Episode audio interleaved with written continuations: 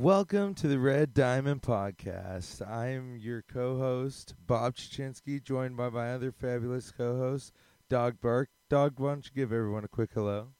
Hello, I am Dog. Perfect. So, this is the first episode of our podcast, and we are so very excited to be bringing you all the Elder Scrolls content, hopefully, that you could ever hope to listen to. Our goal is to deliver a podcast that gives our listeners a feel that they're in Tamriel with us when they're physically can't be. I mean, you know, everyone wants to be in Tamriel all the time, but unfortunately, we all have to live regular lives every now and again. But hopefully, with our reference and knowledge of the game, it will bring you some kind of level of excitement of getting back home and trying maybe even something new in the game that we all love so much. So, Dog, why don't you go ahead and tell them what we really want our podcast to be all about? All right. Well, we want our podcast to, you know, kind of bring Tamriel to the people, you know, to our viewers, especially, you know, Cyrodiil, because Cyrodiil is like, you know, a big part Amazing. of, yeah, you know, it's a big part of, uh, you know, the game. You know, it's PvP, and you know, it's the Imperial cities there. I mean, the Empire. Red Diamond. Yeah, heirs of the Red Diamond. And then, you know, we also want to kind of like talk about, you know, our builds, theory crafting, uh, you know, gear talk for PvP and PvE, stuff that, you know, other people might, you know, kind of just overlook, or like, you know, if you want to try out something new, you know, we just ha- help you give you that option to be like, oh, hey, you know what? I want to go farm this set, or I want to go try out this build on my, uh, you know, Magplar, Magsorc, anything. Anything. Yeah, and then you know, like you know, like the thoughts, ideas, and theories on all the current and obviously new content. Like, you know, like you're going up to Vegas here in like what, like two, three days. Yes, very exciting.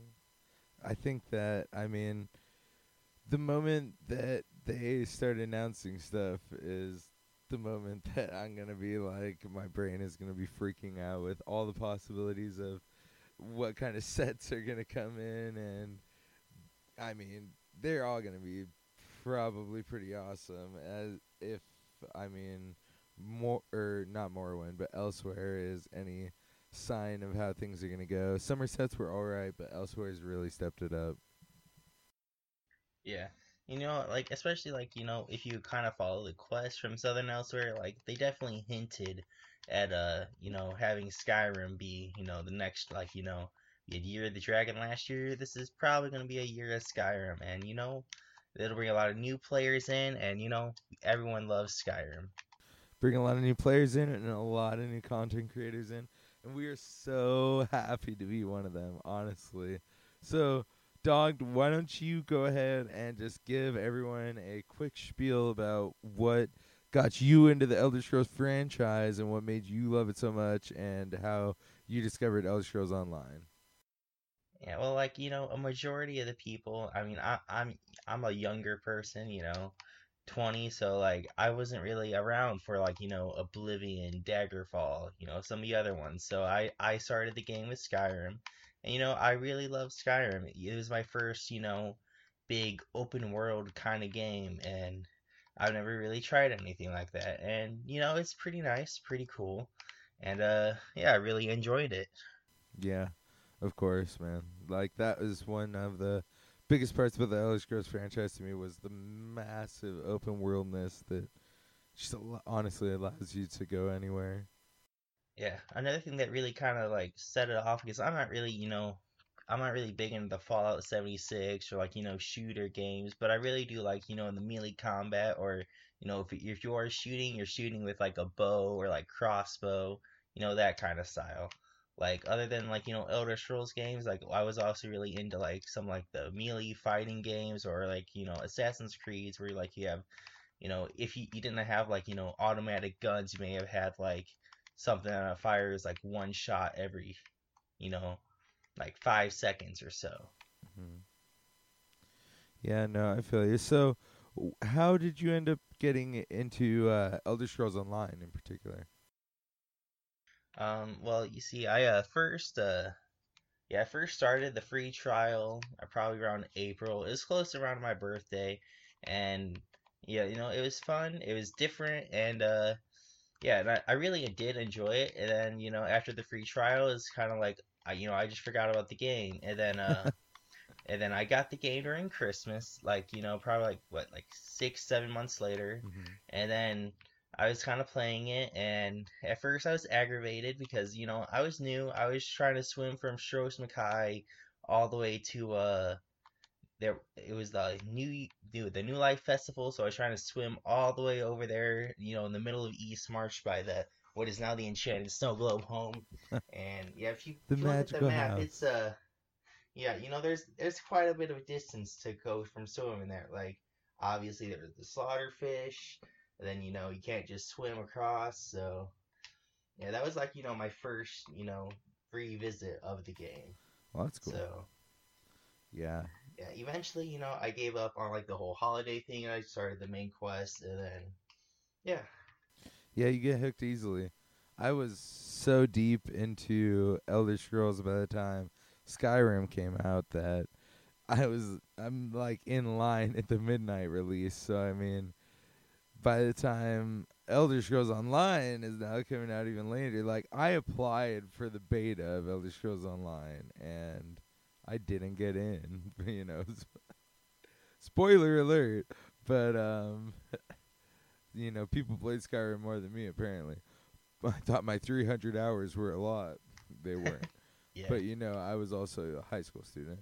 But whatever. Regardless, um, yeah, my love for the Elder Scrolls Online is so deep. uh, Elder Scrolls franchise in particular, but the uh, I started with Oblivion, moved on to Skyrim, and uh, I love Elder Scrolls Online so much. It was uh, like it came out the day before my birthday, in uh, I guess 2015 on console. It was June 10th, and that is all I asked for for my birthday from my girlfriend It was uh, Elder Scrolls Online: The Imperial Edition, and surprisingly enough, she ended up falling in love with it too. But that's a story for another day. Um, but you know, yeah, it's awesome, man. I love it so much, and I'm so glad that we get to share the knowledge that I've amassed over five years of playing, and you yourself have amassed over, you know, the last uh, three, years. yeah, two, two to three years. So, um, why don't you go ahead and go into what kind of role you like playing the most? Are you DPS, your tank, healer? uh, I know, you know, answer. obviously. yeah, I mean, my, my main character, is, I would call it a healer, but I mean, obviously, I like to like you know pull the entire veteran dungeon and you know fight a bunch of ads. So I mean, you know, my healer does dungeon, yeah. pack. yeah, my healer does pack, you know, a quite a big punch. I mean, you know, obviously for something that's main main role is for healing people and I do an efficient job of that. I can also put out like, you know, it's about 20 25k DPS. It's a hybrid, that's for sure. But Yeah. man, it can heal too when it when when we need you. And like you know, that's also PVE, and then you know, just switch swap some gear around, and then all of a sudden, you know, it have a nice damage roll slash healing hybrid for PvP too. You know, it's uh, I I spent like you know like over you know probably about like you know two years uh building up my healer, uh, my main character, and I really enjoy it. So Yeah, I can attest for how much work you put into that. So, um, what class uh, what is your healer? Why don't you tell everyone the class that you love oh so much? oh yeah, it's uh Breton Magplar, obviously. Uh, you know, I had a. Uh, let's see. I think I have like six active Magplars right now. Oh my I mean, goodness! I play. I have. Uh, yeah, I have three undervets. One was to help our friend push for Emp, and then two of them are for uh. Well, I mean, I like to have uh one col- one person of each color. So one's at a low level red, which I plan on like leveling up eventually, and then another one's a blue that I plan for pushing for Emp here. Uh, you know, sometime soon, maybe uh around like April, around my birthday or something like that. Ooh, a little birthday and push. That sounds fun. Okay, so yeah, you know, you're you're loved your Templars for sure. That is like your favorite thing. Uh, can we say that Breton is your favorite race? That's your go-to. Uh, yeah, because you know, like the I really like you know the passives, the especially the well obviously I mean, the AP I thing mean, is just awesome. Well, I yeah, it's that like- is awesome. One percent, But but I mean, it does something, people. I'm telling you. Yeah, especially you know you know when you're in that group of friends and you're like, haha, I uh, I am a Breton, so I get one percent more, and I'm passing you. I've scored a whole a hundred, or I've scored a whole a hundred AP more than you. No, yeah, totally. I mean, I've been in first place and have this dude here in second place, like right next to me, taking something. He's like, "How are you scoring more than me?" Oh, I bet you're a freaking Breton. Like, okay, calm down, dude. One percent. But I mean, sometimes you say one percent like that, but honestly, the one percent does it does make a difference in the long run. But okay, so um, that's cool though that's your big thing. I mean, have you tried other, like you know, like have you do you you tank and stuff like that?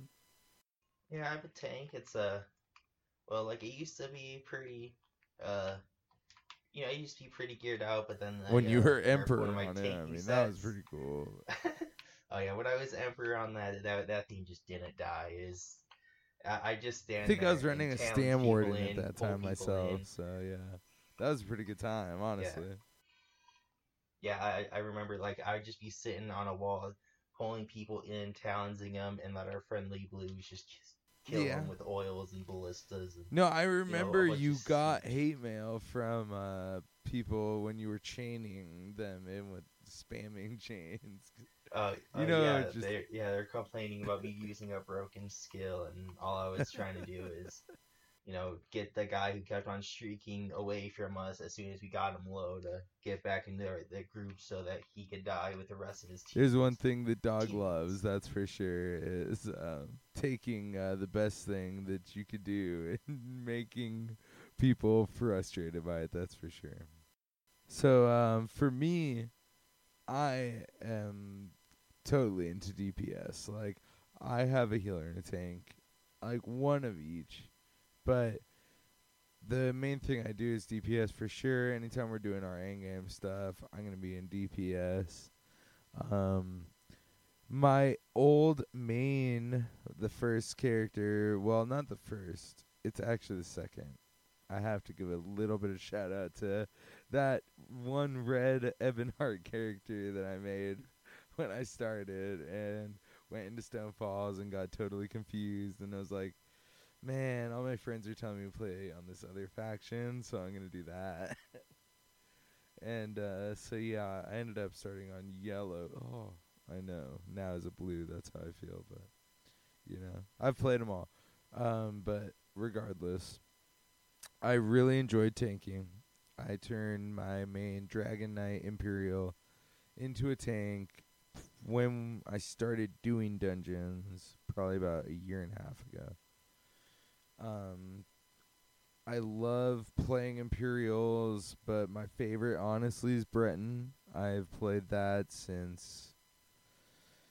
Oof, I mean, Oblivion, my first character was a Breton. I mean, I just tried to pick the most human looking dude because that's how basic I am. But I mean, what are you going to do? And uh, as far as class goes, I man, I've played them all. I love them all so much. If you were like, "What is your favorite?" You have to choose one.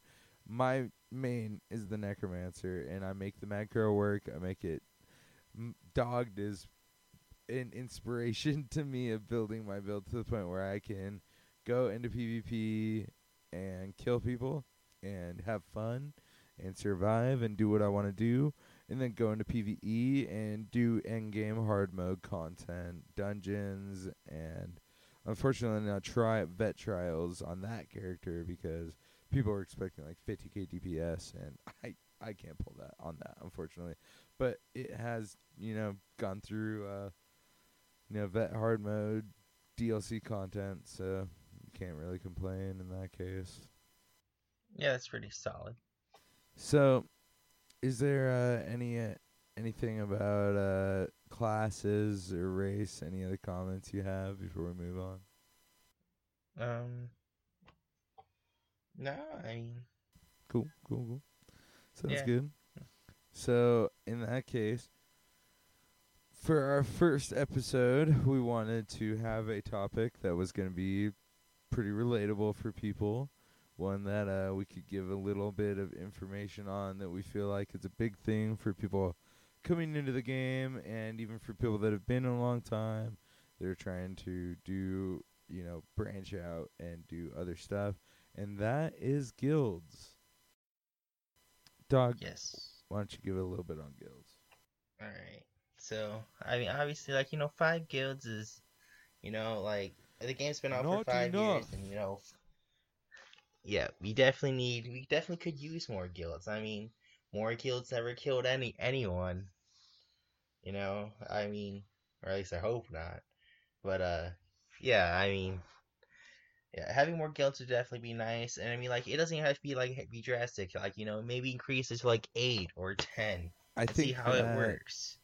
And then, in all honesty, know?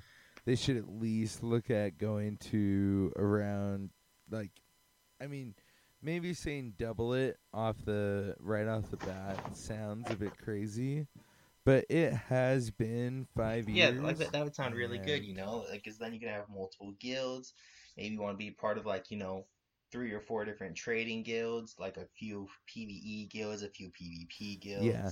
And I mean, if you look at it in the sense that if you have five guilds and you want to kind of do a bit of everything, you are looking at okay, I can have a PvP guild, a dungeon PvE social guild. Let's just bunch those all together.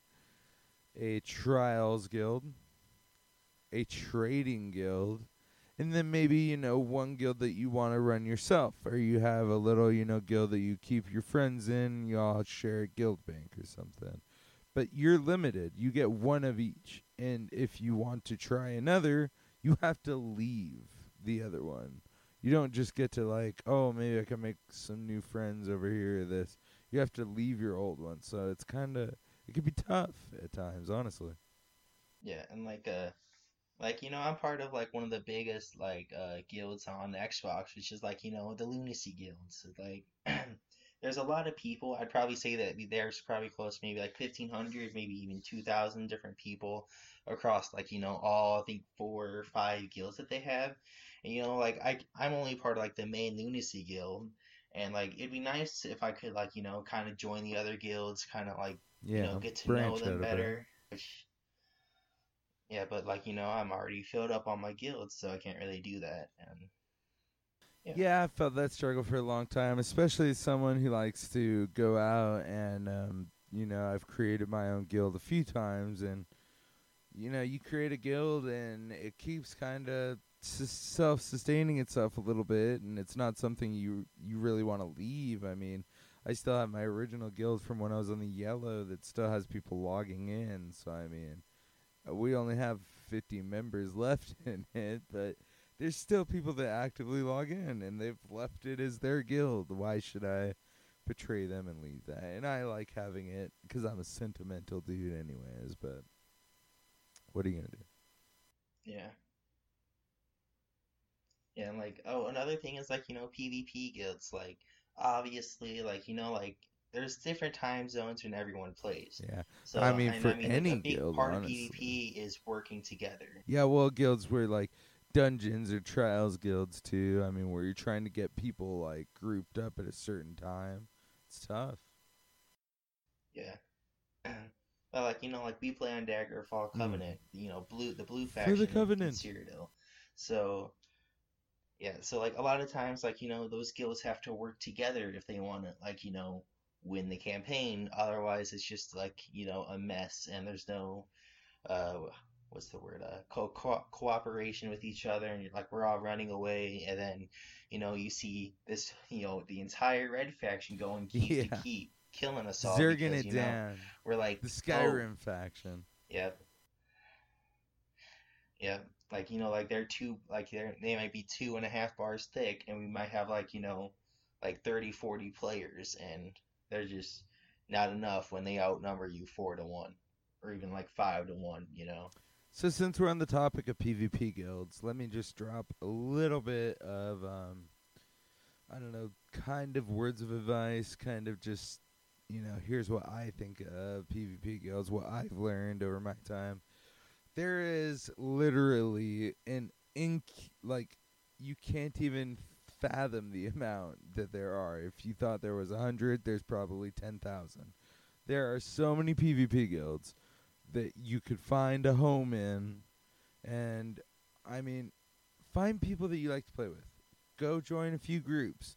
Find find a dude that's leading a group that you like. Try leading a few groups yourself.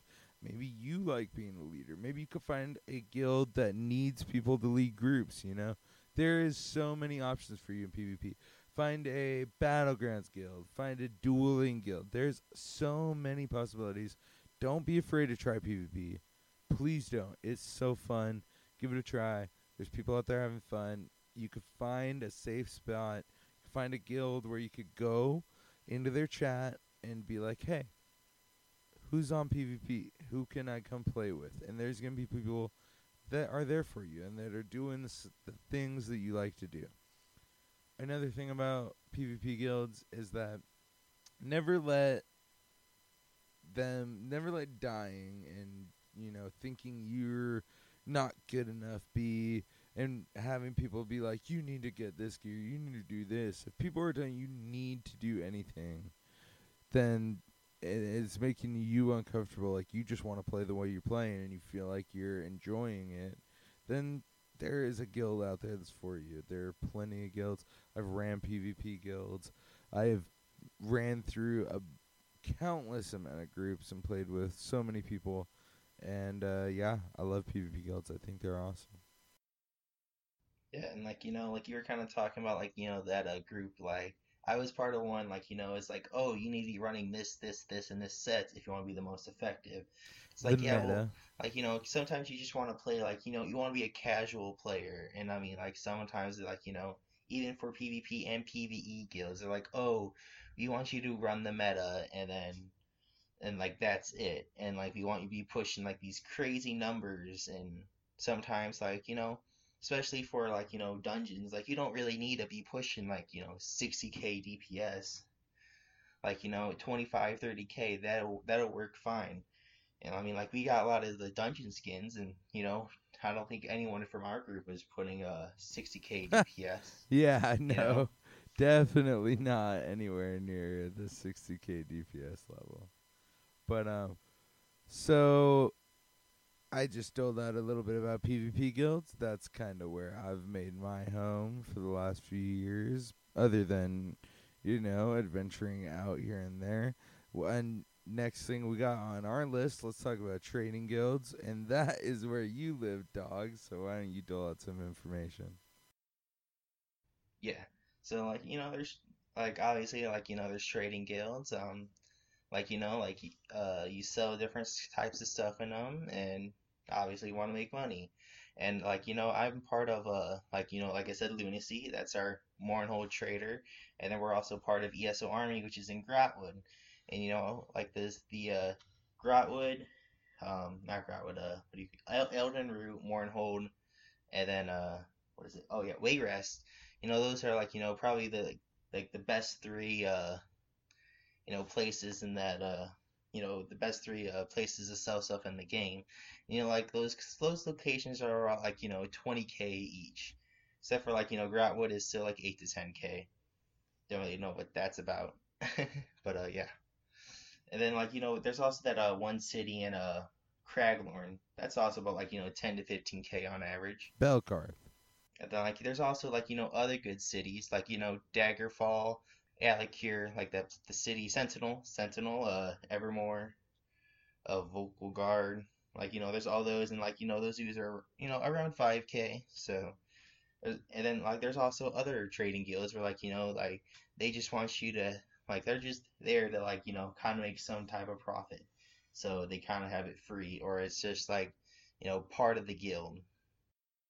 So why don't you give a little bit of advice on how people can um, take advantage of being a part of a trading guild and making some money selling, uh, you know, uh, m- crafting materials or intricate items, how they can fill up their thing really quick.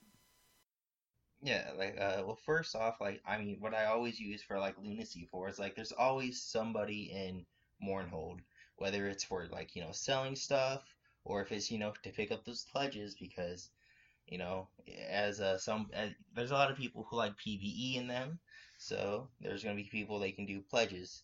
And it's also a great place to, you know, travel around, you know, all of Tamriel.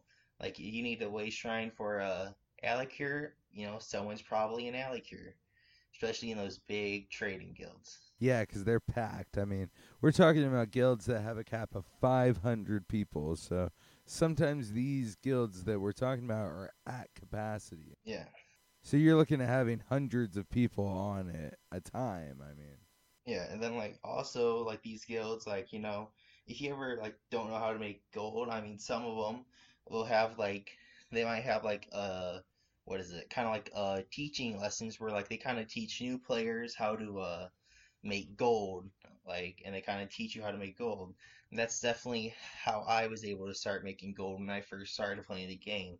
I was part of like you know one of those social guilds that also had a guild trader, and you know they kind of taught me the ropes. They told me like they told me all like the different types of good spots, the different what to farm, how much it sells for. Uh, it they also told me about the people who are trying to take advantage of new players. He's like, oh, like I want to buy a Dreugh Wax for 3k when it actually sells for maybe like 8k, yeah. depending on uh whatever the uh you know the influx of the uh, prices are during you know the season. Yeah, because prices go all over the place. But all right, so uh, the last thing, as far as guilds go, that we wanted to talk about and Dole some knowledge about was trial guilds, and um, honestly, they're just like PvP guilds. You can find and trading guilds. Honestly, there's so many trial guilds that you could go out and. As far as trial guilds go, you're gonna find a lot of them that are helpful, a lot of them that are not so, you know, we're doing stuff every day. It's gonna be, you know, a little bit more loose, a little bit more. Hey, does anyone want to do this? We need people. We need this role, that role. Um, then I mean, there's different tiers that you could get into. So that's like a lower tier you could get into we're running this on this week, we're running this these days, we're running, and then you could get into even higher, like if you need 50k DPS to get into this guild, you need a healer with uh, XYZ sets to get into this guild. Same for tank, blah blah blah. Uh, very high standards, and that's because this content is hard. I mean, we're talking about stuff that is extremely hard that you're working with. Um, if you're in there, you, uh, you are working with 11 other people. This is hard content. I mean, so it is hard content, but it's also I'm talking like vet hard mode, vet no death. As far as you know, you could go do normal dungeons, not normal dungeons, normal trials, and feel perfectly fine, and eh, on a character that you feel comfortable with doing a uh, like a vet fungo. If you could do vet fungo grotto, you can easily go do any normal trial. I would say. Yeah, I agree. Like, you know, especially if like they're not past uh the Maw the Maw trial like that. Like, That's a tough one. Yeah. I think it's a tough one. yeah, yeah. Then, but then like, yeah, I think Maw is probably one of the tougher ones. But then, like, kind of like after Maw, eh, they kind of like kind of ease back down with the normal normal rankings. Yeah, I could see that. I could definitely agree with that. When you are joining trial guilds, you do need to, you know, go with what you feel. Go with the level you're looking for. Enjoy it. If you don't want to, if you are enjoying wearing uh, Juliana some Mother Sorrow, and you're doing like 25, 20, 20k, 25k, whatever, man. If people are telling you that's not good enough and you need to have False God and Siroria and, you know, meta sets, that's, it's not true. You can get by plenty, you can get by this whole game with any set that you feel comfortable with. And if you really want to do that kind of in game content, you know, maybe think about making a specific character. Maybe go for some end game meta sets just to appease these people. Hit the numbers, get yourself in the groups, do that kind of content, unlock a skin, and you can wear it on your whole thing, on your whole account. But don't like ruin the game for yourself trying to appease the meta players because it's not worth it. There's so much that you could do in this game and enjoy without trying to go be the uh, min maxer that we all know you can be. Yeah, and like I think one of the uh like I play, you know, I think I have um damage magplar that like you know I like, and I was playing, I was doing NCR plus three, and one of the sets I was running is Siroria, which is you know is one of those like pretty basic uh must have for uh damage or for like you know to increase your damage and what the you know kind of like the harder stricter trial guilds want you to have but let me tell you this like you know like when we were actually kind of like doing all the different mechanics i i rarely had my Siroria stacked up to like the you know at max like there's i was moving around way too much I kept on losing stacks, and like you know, there's different mechanics, and you have to follow the mechanics, otherwise your group's gonna wipe. So, there, I mean, there's certain sets where like, yeah, on paper they look really good, but when you kind of get to like you know the real thing, you kind of realize that oh, like I might be pushing 50k DPS on this dummy, but I might be actually only doing 20k DPS because I'm not fully buffed up compared to like when I was hitting this dummy. Yep. So And yeah, I mean the comparison of doing a parse and then playing in the you know actual environment of what you're trying to have going on is a full conversation for another day, honestly. But um, I feel like that was pretty good talk about guilds. I hope um, everyone gets some knowledge from that. We are in many guilds ourselves. We run one of our own. It's on Xbox. That's where we play. We didn't even mention that because honestly, Tamriel just feels like Tamriel to us. PC, PS4. My dream is that one day we can all play together, and I hope it comes true. But we are on Xbox. We have a guild, Heirs of the Red Diamond. Um, we run it, and we do all kinds of stuff. And we used to run a PvP guild, and we've tried. We've created a new space where well it's not even new anymore we have over a hundred members at this point it's been honestly a year probably but it's a space where we just want people to be able to come try and do anything dungeons pvp anything uh, ask for help crafting ask for help farming sets and just have people there that love the game just like you and want to play just like you and will help you so if you need a guild, ours is there. We do cool stuff, just like all these other possible guilds that we were just telling you about. Don't be afraid to join a guild. Because guess what? You could literally leave it the moment you joined it. We just had some guy do it to us the other day. He joined it and he said something in chat, and then he left while I was typing a response in chat. Because I don't know, I wasn't fast enough. I try, people, but um, so yeah, it's fun. I love Elder Scrolls Online. Don't get me started more than starting my own podcast. But so one thing, speaking of our own podcast, I have been preaching how I want this podcast to have a little bit of a PvP focus. And when I say a little bit, I mean kind of a lot of it. I love PvP. Dog loves PvP. That's how we freaking met each other. That's how I've met so many of the great people that I have loved playing Elder Scrolls with over these five years. And um, one thing that I personally want to bring to all of you listeners is some freaking Cyrodiil updates. So I'm not going to go over every possible campaign because as much as I'd like to, and as much as I'd liked them all to be full, they are not anymore. Call Guaranteed is the main one. That's where you're gonna go. That is the 30 day CP Alliance Locked campaign. So you go in there and you go in and it tells you immediately you are now on a blue. You are not going to be able to play on any faction in this campaign for the rest of the month. That's the most populated server. Has bars full on every platform you could try and play it on. That's the one. It's popping. So, um, I log into my PC account. I do play on PC. You could catch me in the Lorecasters Guild. Um, I am never on it very often because my highest level is a 17 Stam Warden, but we won't talk about that right now.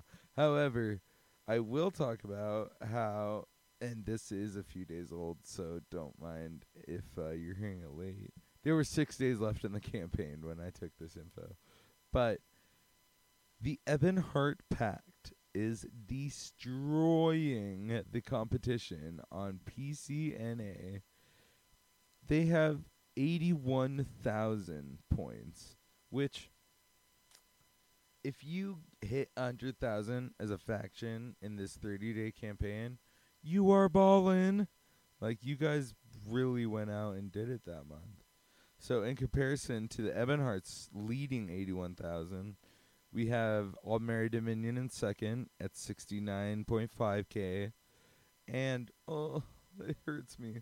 My beautiful Daggerfall Covenant in last place with 68k. And I would harp on PC Daggerfall Covenant right now. But that was a few days ago, and unfortunately, I have to announce that we are also in last place currently on Xbox which is not how it usually goes. I swear, we actually won the last few campaigns, but I will dutifully announce that currently we have 16 days left, and this is current information as far as we are recording um, just a few days before the Xbox reveal on January 16th. We're on Monday, so we're hoping to get this out for everyone to listen to on the weekend thinking about all these awesome new predictions that have been kind of, you know, more unmasked, I guess you could say. Anyways, on Xbox, we have Incall Granted, Xbox NA. I love you, uh, EU, but I also need to get I need to get characters level up so I can check those things. I will get around to it, I swear. Um, spoiler alert: PS4, you're in the same boat. I'm sorry. I will get a character setups and uh, manage to the point where I can at least check the scores. But that is for the ne- that's you know that's why you get people coming back, right? Future content. Anyways, Ebonheart Pact is leading on Xbox as well, man. The Skyrim faction, you guys are freaking doing it. And honestly, there you go. It's the Skyrim month, right? We're getting Skyrim. Here we go. Uh, so as opposed to there was about a week left when I was telling you the PC scores. There is 16 days left in this campaign when I am taking this information down today, and the Ebonheart Pact is leading.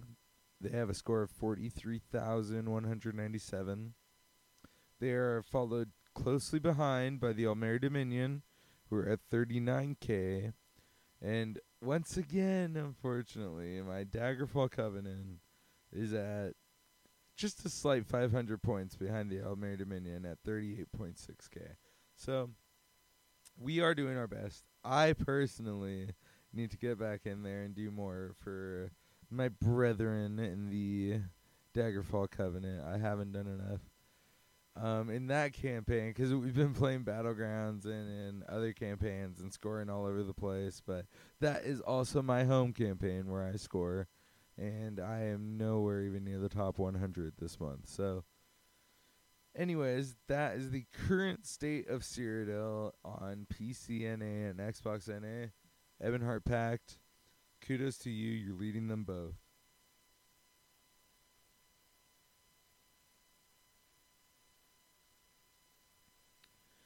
So, we have now laid out a pretty good chunk of our show. This is where we're going to come down to our end point. Maybe we'll have one a week, maybe we won't. Maybe it'll just be when it feels necessary. But it's going to be a segment that we enjoy talking about, and it's going to be our hot take of the week. So, Dog, I know this one was mainly chosen by you, so why don't you just go ahead and vent about it for a bit? All right, so obviously, like you're kind of like you know we just talked about the state of Cyrodiil, uh, you know, like with the leading factions, but now we're kind of talking about like the state of Cyrodiil for like, you know, just power wise, and like, you know, the last few updates, like or like you know when I first started playing, uh, like they were every update, you know, they increased the CP by thirty, and like you know the dungeons and the trials were got uh, you know they got uh, they got harder as you got more CP, and but more recently, like they stopped the CP. Yeah, that was about. Uh, yeah, they stopped that was the almost, CP. Was that almost increase. two years ago now? No, I think that's like a year ago. I think they stopped it with Summerset. I think Summerset was the Dude, last. Summerset one. was a year and a half ago, brother. yeah, it's so long ago now. But uh yeah, like yeah, I think it would have been like what what came after Summerset. I think it was one of the dungeons. Oh well, yeah, Wolfhunter DLC. Yes, Wolfhunter. Yeah, I think like if you got that 30 uh CP from Wolfhunter, I know my healer could have been at like, you know, max out CP for healing I remember and max out that. CP for damage. And it would have been so overpowered and yeah. And like, you know, if my healer could do it, that means that every damage character in the game could do that also. Yep. So I think one of the main things that uh, for what they have to do for PvP, if they want to kind of like, you know, balance some of the issues, is get rid of CP for like, you know, not just the one campaign and battlegrounds, but for the entirety of PvP. Ooh, You know, that's the hot take right there, man. Get rid Yeah. of CP. Champion points no more. We are done with champion points in Cyrodiil in all PvP. All right, that's a hot Yeah. take. Elaborate. Give me a little more. all right, and well, like you know, healing is OP right now, especially like you know they kind of like they changed up the way that healing works a little bit. And let me tell you, my uh radiating regeneration has been curtain for about 10k, sometimes even 12k uh, on people, and that's just crazy because you know that's a da- that's a heal over time Mm. that lasts for 10 seconds. Yeah. And then on top of that, I can breath of life and you know put healing springs, have a purify. I can have all of that. And like and like what do you go from that? And mind you, like I'm not even like using like the you know like the complete healer sets. I'm using like you know some of my damage sets with Earthgore as my main focus for solo healing on you know our little group of, of uh, friends that we play with. Yeah. So And I can attest Yeah. that fighting your uh, fighting your Magplar is quite frustrating. fighting Yes. any Templar is uh, something that I don't want to have to do on my own, but you know, especially yours, it's uh, you you've worked hard on that build. You've done very good. All right. So, uh, like another thing is like you know the damage mitigation. Like you might be on a one v one in Cyrodiil and you know Calground T, but like let's say you're in a one v one in a battleground, and like you're kind of be like, oh, like wait a second, I was I was able to kill this guy in battleground so much easier. But you might see the same guy in Cyrodiil, and you're like, oh my god, this guy's killing me over and over again. Where in the battleground, you might be killing that guy over and over again. And a lot of that has to do with like you know your damage mitigation of the CP, and like it's just you know it's kind of overpowered. Like especially if you know you're someone who like mains PvP compares to like you know someone who's kind of a more casual player, and Yeah.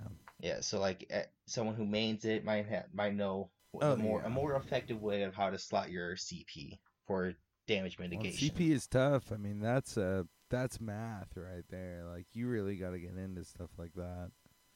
And that's why I think it's so helpful. I mean, it's helpful for everything. It allows you to really diversify your build. But that's really helpful in PvE. Like super helpful in PvE. In PvP, I feel like it's more kind of like I feel like I've always felt like I've literally just said I feel like eight times, but um, sets, gear, and um, your rotation, and kind of your personal skill should matter more. What gear, like, not just like what set did you go farm, but what combination of sets are you running? What build did you come up with? What rotation are you using that makes you good? Is what PvP should be. Kind of have a little bit more base on because right now CP just man, you like you have noted the healing and the damage mitigation and all of it is crazy. Not just that, but the damage overall output is they've they've reined it in. I'm not gonna sit here and lie. These last two, um, not Nerfmeyer, but Dragonhold was certainly a pullback, and the one before that, Scalebreaker, yeah, Elsweyr. no, the I think. DLC. Yeah, You're, right. Yeah. Scalebreaker. Yeah. It yeah, it hit hard. So, but also right now, due to the crazy amount of CP, you and I both are big on magic characters, and we are both. I can attest to this. Are when we go into Cyrodiil, we're running five piece light armor builds, and Dogged is usually on his Templar. I am usually on my um my mag macro magic necro. We are way too survivable for a light armor build. We should be way more glass cannon. Yes, I have seven pieces in pen, but I mean, come on. Like, I am getting away from stuff that I'm like over here, like giggling because I'm like, oh my god, they didn't kill me. Like, it's crazy. Especially in a light armor build. I used to have to wear heavy armor to feel like this, and I'm feeling like this in light armor, and it's Yes. Honestly like do i like it? Sure. Yeah it's awesome but i don't think that for the game overall i think that it would be better if when you wear light armor you feel it and medium armor too because a lot of these stam builds are very op and they're wearing five medium and they're not feeling the the kickback from wearing that. They're just feeling the opness Yes, I think uh I think like I I honestly think that the medium armor kind of stat should be like I definitely feel like it should be like more than light, but I feel like it should be kind of more under the like on the light armor's level if you kind of you know get what I mean. Like so that like between light and medium armor there's not a huge difference, but but from medium to heavy armor there is a huge difference. Yeah, yes, that's exactly how I feel. I mean, when you literally just think of it, eh, I mean, in my mind, I'm like light and medium. They're both on clo- the clothing station, and they are both thinner armor. Heavy armor is its own thing for a reason. It should be its own category. Like, it should feel like it's its own category, how they've created it to be. So, I mean, and you're like, and I, I know sometimes like you know I forget to switch some of my sets around. Oh, and yeah. I'll we both there have a huge super problem with survivable that. with, seven divines, you know, and it's yeah, like that's true. Like even when you forget, sometimes I'll forget. Yeah. So I'm literally running bright throats on my macro and PvP, and I'll come over from doing like dungeons today. Like literally just happened today. We did a battleground, and I forgot to switch my food from the sugar skulls to the other tri-stat drink. So bright throat did nothing for me that whole round, and if you would have asked me, I wouldn't have been like, I would have been like, what? And then I'm like, oh yeah, you're right. But I didn't feel. The only difference I felt was in sustain and uh, in survivability a little bit. So I mean, you do feel it, but yes, another thing that is really unfortunate with the CP and PvP is the ball groups, and it is making them way too overpowered.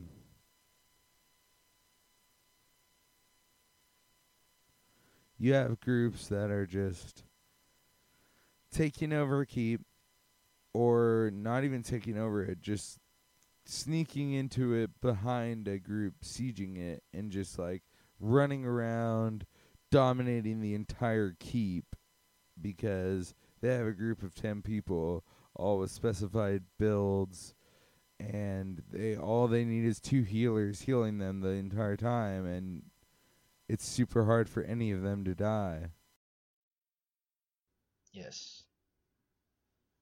And like you know, so far, I mean, like we kind of were talking about, like you know, like why CP is uh, you know, like why CP is overpowered, but not like now, like let's say you know today that they remove CP from PvP. Now let's kind of talk about like you know what's gonna like how how how the how Cyrodiil will change, you know, kind of like for the better. And I think one of the one of the good things is like you know it'll be a new experience for many players, and then you know obviously like the PvP will also be, be based more like on your skill, your gear, and getting those rotations down. Which will um, also like, you know, help you in bursts. PvE because nailing rotations is really what this game comes down to, honestly. Yeah. And like honestly, like I was doing a let's see what was it a vet Blackrose prison, and I know nothing about CP slotment, especially when it comes to uh, especially when it comes to like you know your damage mitigation. And we, I was you know going with a group. Uh, you know I had a friend like kind of invite me to as my healer because he likes my heals. Everyone obviously, likes like you know I'm a pretty decent healer. Dog knows what he's doing.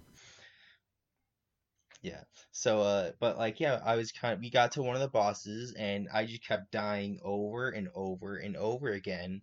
And it, and it was just like, I don't, I didn't understand. Like, it was like, uh, it's some kind of like, you know, it wasn't like an actual, like, uh, mechanic. It was just like a light attack from, I think, the Netches that they do.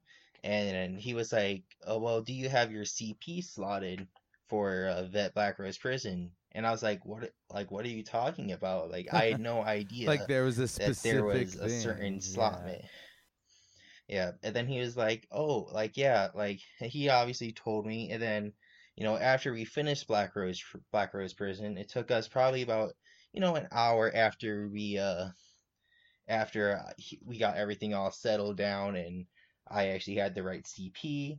He, uh, he told me he's like, yeah, like especially for this uh you know the all this vet content for trials and stuff like yeah he uh he recommended me to use Alcast's you know Alcast's guide on uh you know CP allotment slotment A sorry uh and then like and to help me uh you know how to help me uh be the most uh effective healer in, in as the group Yeah, I mean, I'm not gonna lie. So I love math and I love numbers, but CP is like, man, I'm not gonna try and like make it myself when I have dudes like, you know, these content creators are crazy. They are going hard. I mean, like Alcast, like you said, this dude is making pumping out builds. You got dudes like Dottz Gaming, who is taking a break from ESO, but still has put out great content. Xynode, even I mean, uh, you have content, countless content creators that you can go to, and I would recommend just uh, taking a look at their CP. You don't have to use it exactly, like Dog said. There are people who are expecting you to have certain things in certain places, but one thing I love to do, I love looking at Alcasts, uh, specifically Alcast. I'm not gonna lie. When I need CP, I go look at. I just pull up an Alcast bill real quick, look at what he has, and then I take it and I'm like, okay, he kind of has this, but I don't really do that on my personal build. Especially like he has a lot of like blocking will take away, will cost less. I don't really block ever. like I roll dodge. So I put a little more in roll dodge and I put a little more in recovery or something. But there, you can look at builds and then you could take it and you could turn it to the, tune it to the way you personally want to play. And honestly, it's a great place to start. These people are working hard to put out, you know, things that make sense. Things that you could do, go do this and you'll feel okay. And then you'll be like, I kind of want to do this a bit more, and you could change it. That's what's awesome about Elder Scrolls, and it particularly Elder Scrolls Online. The amount of builds you could do. I mean, the amount of sets we have in this game is absolutely insane. Crafted, dungeon, trial, overworld. eh, I mean, PvP, blah blah blah. And that's one thing that taking CP out of PvP would make a big difference because you get all these sets. I mean, that's why it's a hot take because taking CP entirely out of PvP would be pretty crazy and it would be a hotly debated topic. But they did it with Battlegrounds. They did it for a reason. Yes. Why did they do it? Because no one was playing champion point battlegrounds because people were too overpowered. Makes a bit of a difference when you have more area and bigger groups at like a la Cyrodiil. But I think that they might be able to adjust the game a bit better if you have PvE with CP and then you have PvP without it. I think you could work on both separately a bit better than trying to adjust kind of both at the same time the way they've had to. And a lot of games do. So I mean, Yeah, and like we also like I think uh uh probably like one of the best things that would come out of this is like you'll see different builds and with like of the same class. Like obviously like you know there's obviously like uh, like three or four different uh meta stam classes and it kind of really doesn't matter. Like obviously like the buffs stay the same, but the uh the skills don't. you could have Stam Warden, DK, Nightblade, or Necro, Templar. Yeah. Stamplar. and they could all just wear these sets, any stamina class, and you're gonna be like, boom, you're good. Yeah, and something like I know one of the sets that I really like to experiment with on my Stamplar was the Red Diamond, or not Red, Red Diamond, Mountain. the Red Mountain, and I remember Yeah. you wearing that. yeah, like yeah, that was a yeah, pretty when fun we were set. in the uh, non-CP campaign last year, I think. Goodness, it's been so long. Yes, All right, so um,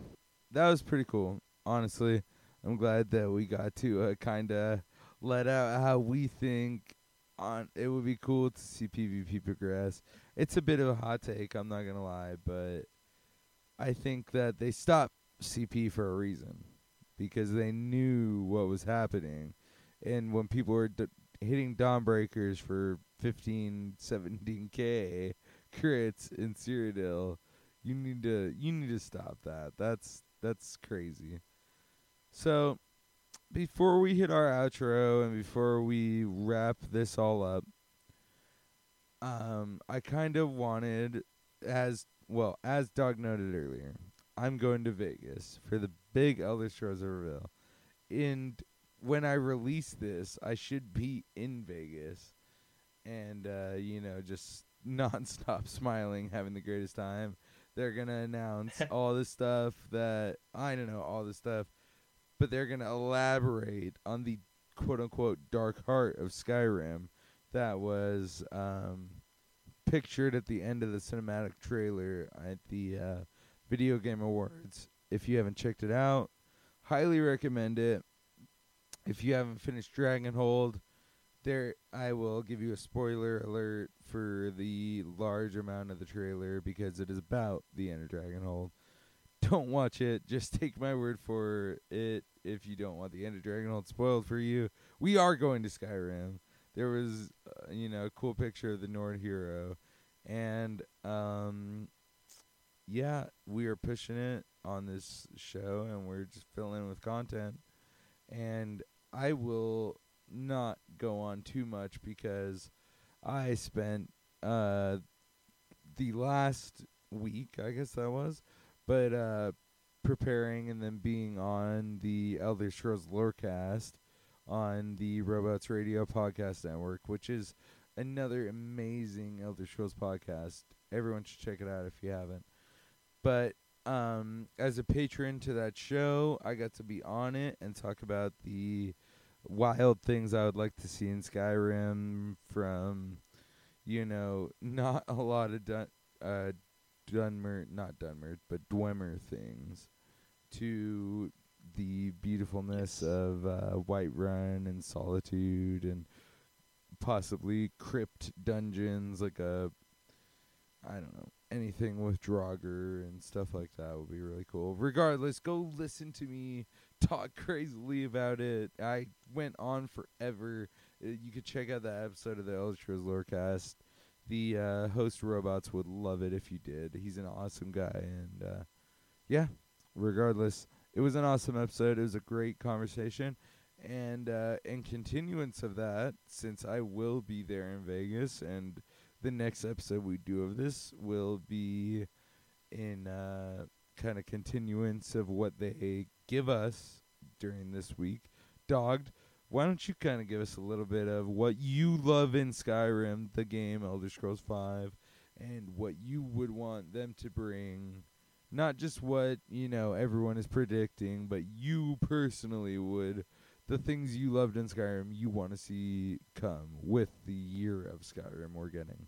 All right, so I think one of the things that I really loved and about Skyrim was uh, kind of learning about like you know the Falmer, and I mean, and the Draugr, like both of those like kind of like races, like you know the Snow Elves.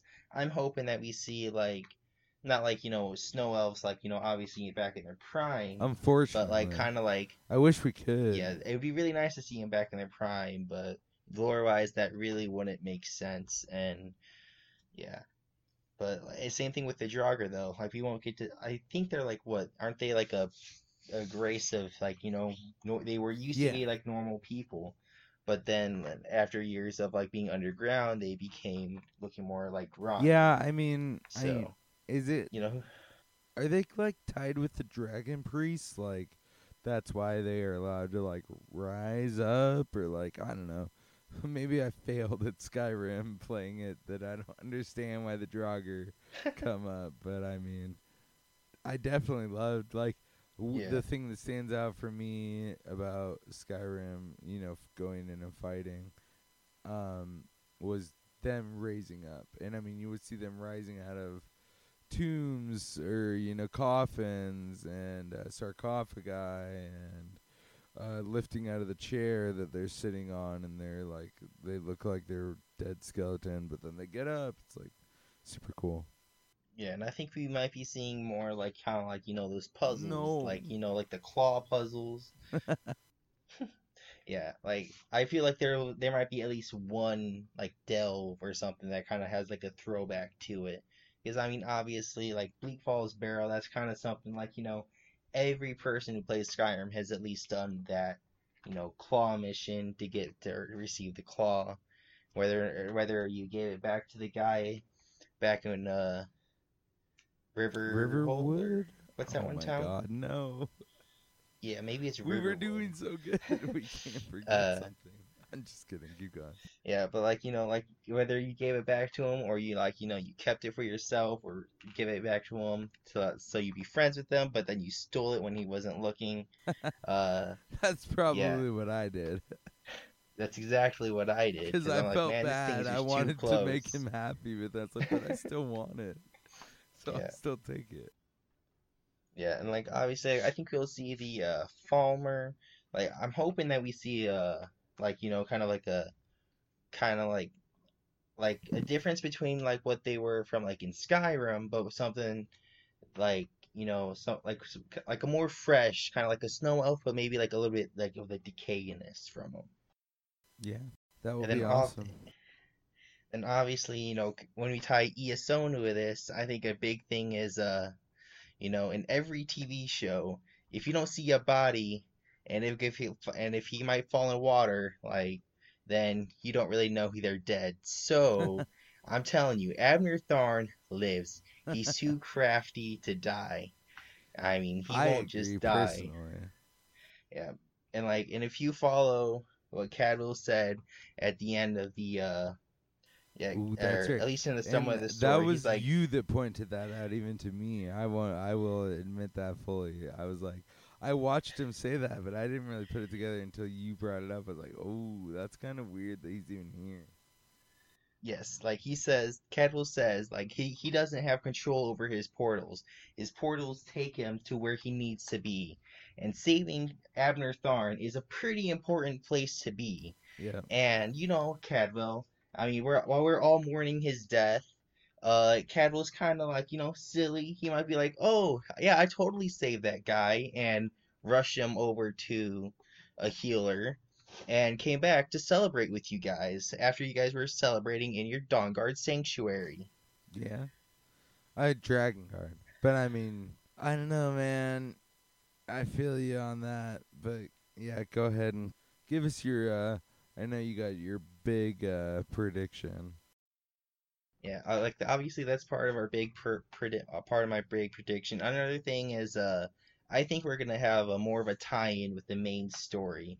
Like obviously this uh, Skyrim is gonna bring back both new players and players who may have like like you know quit the game from release to yeah the five companions they're to bring back that five companions story and obviously there's people who weren't who weren't so happy about Sai Sahan being able to, live and his sacrifice not being able to matter so if they were able to tie in that with the year of Skyrim I think they can actually make it so that the choice doesn't like so that the choice if you talk to a Varen, you know, the Emperor, the Prophet, uh, he says like the scroll doesn't uh really tell him, guide him with uh who to sacrifice. Maybe that's because like you know the scroll didn't tell him because he they knew that whoever was sacrificed would be pulled back because they were needed in the future. And then another person I think that we'll see is uh Vanus, Vanus Gallier- the Mage Guild guy from the story, the High Elf, you know, who is super aggressive and super Super reckless. high elf. Yeah, super High Elf, pretty much. He, you know, your uh, your basic High Elf standard, like you know, your stereotypical High Elf. There he is, and I think you'll see more about him and his fight with Mannimarco kind of towards the end of the year of Skyrim. Like I, it, we won't be hit it right away, but towards the end, we're gonna kind of see this kind of threat of Mannimarco and his uh, and like obviously hit Mannimarco's ally is fighting the the five companions, the Mage Guild, and just anyone who stands in Mannimarco's way, pretty much, and that includes us, the Vestige. That's true. I would love to see them do a little more with Manmarco, especially considering um, this was my kind of first experience remembering Manmarco. I know that the whole Oblivion Mages Guild is kind of has a Manmarco thing, but that was so early on in me playing Elder Scrolls, and just like I don't even think I remember any of that. Like I barely remember enough of Oblivion. I've been replaying it just for that reason. But the one thing about Manmarco is he is literally in like every Elder Scrolls game. He goes through time. Like he is the necromancer. He's the he's a he's a freaking master. Like and if you do uh Elder Scrolls 2 Daggerfall a certain way, not that I've done it, calm down, but I have read that you can finish it in a manner where you give him the uh, large soul gem that I can't remember the name of or whatever, and he takes power of the of it and uh, uses it to ascend to godhood as the necromancer's moon. So I mean, that is classified as a Dragon Break. The end of Elder Scrolls 2 Daggerfall because there's so many possibilities, and they had to make a way for that to make sense at least from what b- understand. But he makes it like he becomes a god in one, you know, in some line. And I mean, this is it. This is the start of that quest. So I mean, I didn't understand that until uh you know recently kind of and I started hear like doing more Elder Scrolls lore research. I was like, wow, this Mannimarco is way bigger. And I remember um one of the other awesome Elder Scrolls podcasts, Tales of Tamriel, uh, their host Lotus of Doom was talking about how in Morrowind he just like ended up finding Mannimarco in some random cave and killing him on accident, and it was like you ruined the game, like it's over. So I was like, that's so funny. Like he's been in every single game this guy is way deeper than if you just play the if you just find out about him doing the first quest like I did, it is way deeper than that.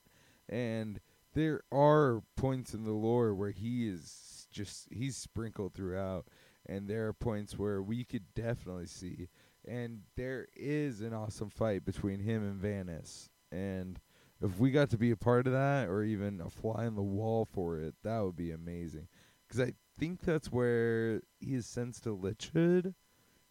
I don't know. It's something like that. Yes, I think he like I think he ascended to the Lich Hood, and then uh, Vanus was trying to stop him, and after their big fight, uh, you know, Mannimarco was like, you know, he was gone for as far as everyone could see until he shows up later on in like I think Morrowind or not Morrowind but Oblivion. That's crazy.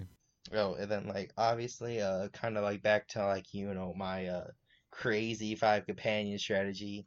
You know, I wanted to know like what happens at the end of Southern Elsweyr when you talk to Sai Sahan, and I I went and made a character who sacrificed each of the three companions, and especially I think one of the more important ones was Lyris because even after you sacrifice only Lyris, you. There's only so Sai Sahan- many people that would sacrifice Lyris, and you are one of them.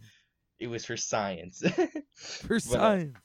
For science. Uh, even if you talk to Sai Sahan after, uh, he still said like he was hoping to like you know reunite with Lyris and kind of help her and like you know find her and kind of reconnect with her.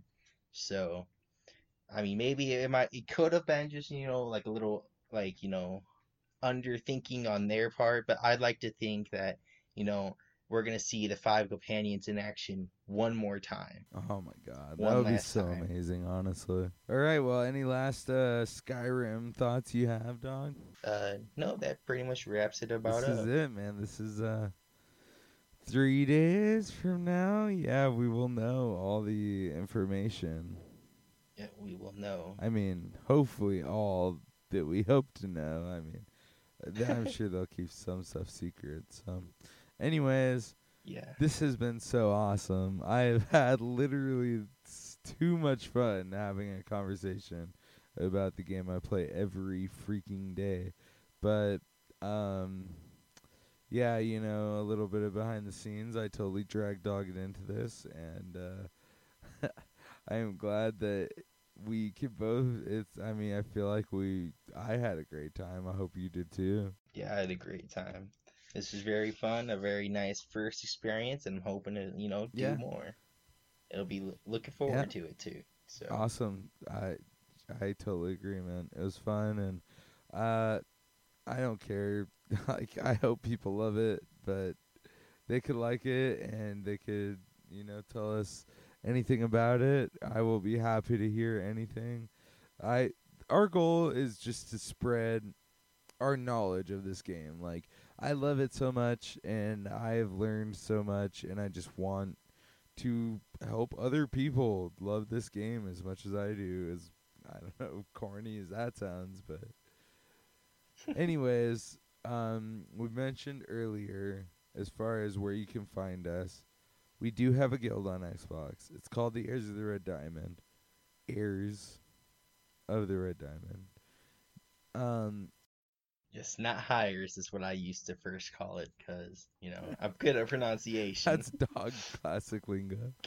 But um, yeah, so come play with us. Come join the guild. We have a uh, Discord. I will leave the link in the show notes. Feel free to join us and talk Elder Scrolls. We are always online. We are in Cyrodiil often. Come find us. Come kill us if you don't play on blue. You which you should. but I mean, we love Cyrodiil. Neither of us are claiming to be uh, the best player in the world, but you know we can hold our own and we have a lot of fun. So if we've ever teabagged you, I'm sorry. It was probably Dog's fault. Probably. Also, you might find me in a dungeon pulling the entire veteran dungeon. You're like, man, this guy is a like this guy's a lunatic. And I'm like, yep, I am dog. I am a lunatic. I am part of the guild from lunacy. well, I mean, there you go. That's kind of how it goes.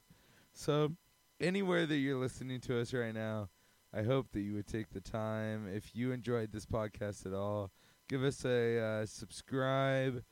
If you're on somewhere, you could give us a five star rating, and you do it, and uh, we would love it, regardless of if you have something to say or not. Any five star rating is awesome. Any rating is awesome. If you do have something to say and you give us a five star rating, we will definitely give you a shout out on the show and uh, give you a little, you know, give your spiel out. So if you want to make us say, you know, if you want to make me talk about how bad dog smells, then you could totally do that by giving us five star reviews. Anyways, dog, why don't you just lay it out for everyone? If people want to come talk to Dog Bark about Elder Scrolls, where can they find you? All right. Well, um, the easiest way to find me is uh on my Xbox. My account's dogbark24. I also have a Twitter, which is uh also dogbark24. Same thing with my Twitch. It's uh you know twitch.tv. Same thing. And then I also have a YouTube channel. Um, and I haven't really posted anything, but I'm hoping to do kind of like more stuff, kind of be like you know taking little clips of like you know me pulling the entire dungeon of something In us actually and we, like, yeah, we totally live that. Or crazy things where like you know where I dropped like you know eight consecutive meteors Oh on a God. boss and it, it we just ulti bo- ulti dumped a boss to death. So For anyone wondering, that is D O double G E D Bark twenty four, and yeah, this dude is uh, this dude is something else. Come talk to him about Elder Scrolls. We will both help you out. As far as I am concerned, just like Dogged, you can find me on Xbox. That's the best place. Come message me. Come play Elder Scrolls. Um, you can find me Bob Chichinsky. May sound intimidating to spell. No, it's not my real name. It's just my gamer tag. But come find me. B O B space C H I C H I N S K E Chichinsky. Nice and easy for you. On PC ESO, I do play. Like I said, I don't play that often, but I do play every now and again. And feel free to add me. I am a part of the Lorecasters Guild from the Elder Scrolls Lorecast. Um, come yeah, come hang out. I'm only level 17 on my best character, so come help me and give me free stuff and make me feel better. I'm just kidding. But um there I am. My handle is Bob underscore Chichinsky at Bob underscore Chinsky, blah blah blah, whatever. Um Twitter is the same at Bob underscore Chichinsky. Twitch the same, twitch.tv slash Bob underscore Chichinsky. I stream as often as I can. My internet is kind of lame, so I got to make sure that I am the only one using it in order to stream. And so, thus, I usually stream at night, and I am um part of this like w- crazy Pacific Standard Time thing, where I am like way in the past of everyone apparently.